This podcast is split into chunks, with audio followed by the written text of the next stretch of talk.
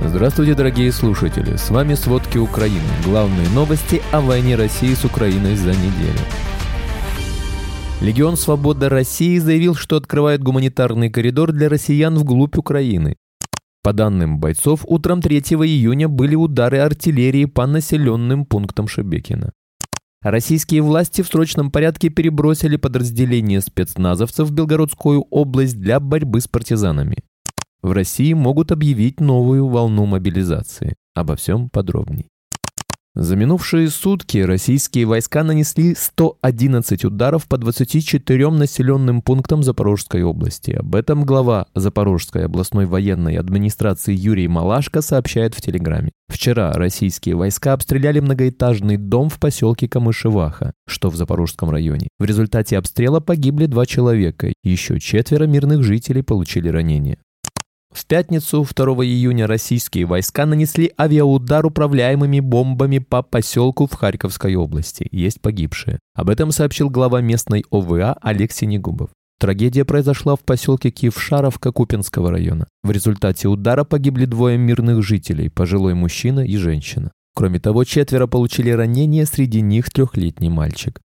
Напомним, 1 июня россияне атаковали Харьков с использованием зенитно-ракетного комплекса С-300. В городе было зафиксировано два попадания в индустриальном районе.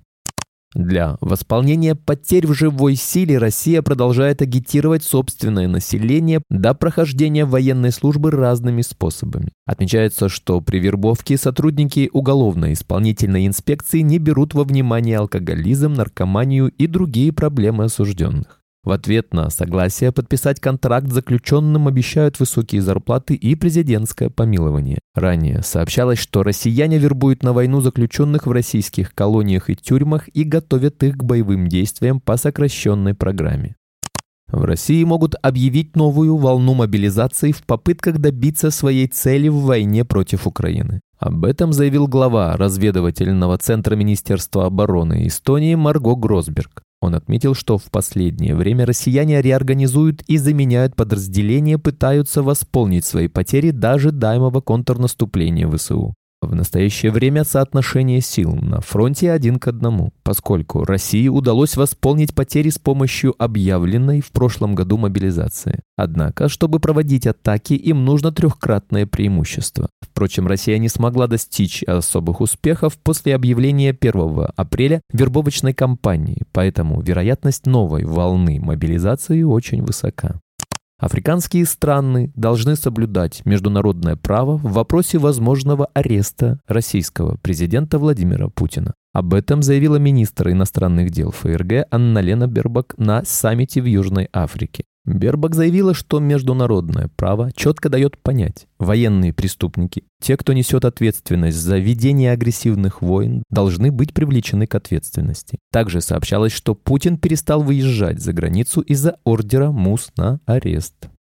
Правительство Германии заключило контракт на поставку вооруженным силам Украины партии бронетранспортеров. Об этом сообщает портал РТЛ со ссылкой на заявление пресс-секретаря Министерства обороны страны. В военном ведомстве сообщили, что Германия закупит для Украины 66 новых БТР. Сроки передачи Украине колесных бронетранспортеров не указываются. Напомним, 13 мая немецкие власти объявили о выделении крупного пакета помощи Украине в 2,7 миллиарда евро, в который войдут зенитно-ракетные комплексы, танки и БМП.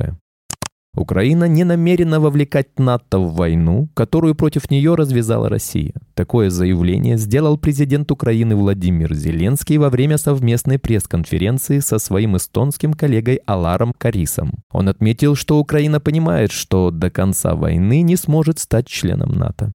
Российские власти в срочном порядке перебросили подразделения спецназовцев в Белгородскую область для борьбы с партизанами. В частности, был доставлен отряд 322-го центра российских ССО «Синеж». В британской разведке отметили, что рейды партизан на территорию России поставили Москву перед дилеммой – защищать свою территорию или покидать войска в захваченных районах Украины. Напомним, 1 июня добровольческий корпус с утра объявил о начале второй фазы операции в Белгородской области. Ранее сообщалось, что украинские военные не принимают непосредственного участия в операции российских добровольцев на территории Белгородской области России. Однако, благодаря ей, украинская разведка получила важную информацию.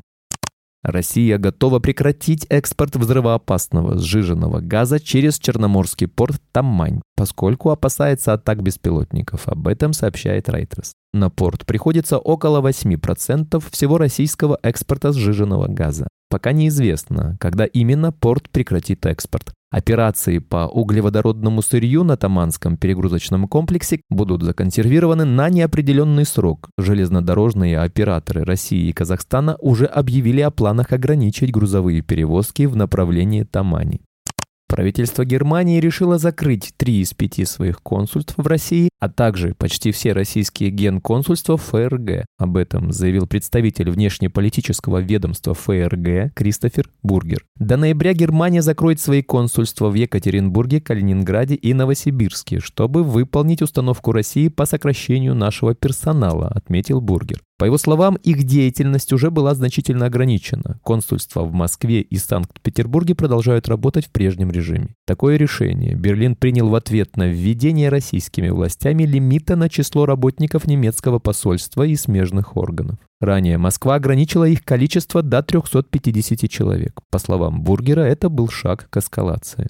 Легион «Свобода России» заявил, что открывает гуманитарный коридор для россиян вглубь Украины, и якобы это согласовано с ВСУ. По данным бойцов, утром 3 июня были удары артиллерии по населенным пунктам Шебекина, Новая Таволжанка, Муром и другие. Они обнародовали видео обстрела села Муром. Напомним, 22 мая русский добровольческий корпус и Легион Свобода России, в которых россияне воюют за Украину, заявили об освобождении нескольких населенных пунктов в Белгородской области России от путинской власти. Спасибо, это были все главные новости о войне России с Украиной к этому часу. Помните, правда существует, а мы стараемся сделать ее доступной. Если вам нравится то, что мы делаем, пожалуйста, поделитесь этим подкастом с друзьями в России. Также, если вы хотели бы помочь нам делать материалы еще более качественными, пожалуйста, оставляйте фидбэк. Это очень важно для нас и для распространения правдивой информации.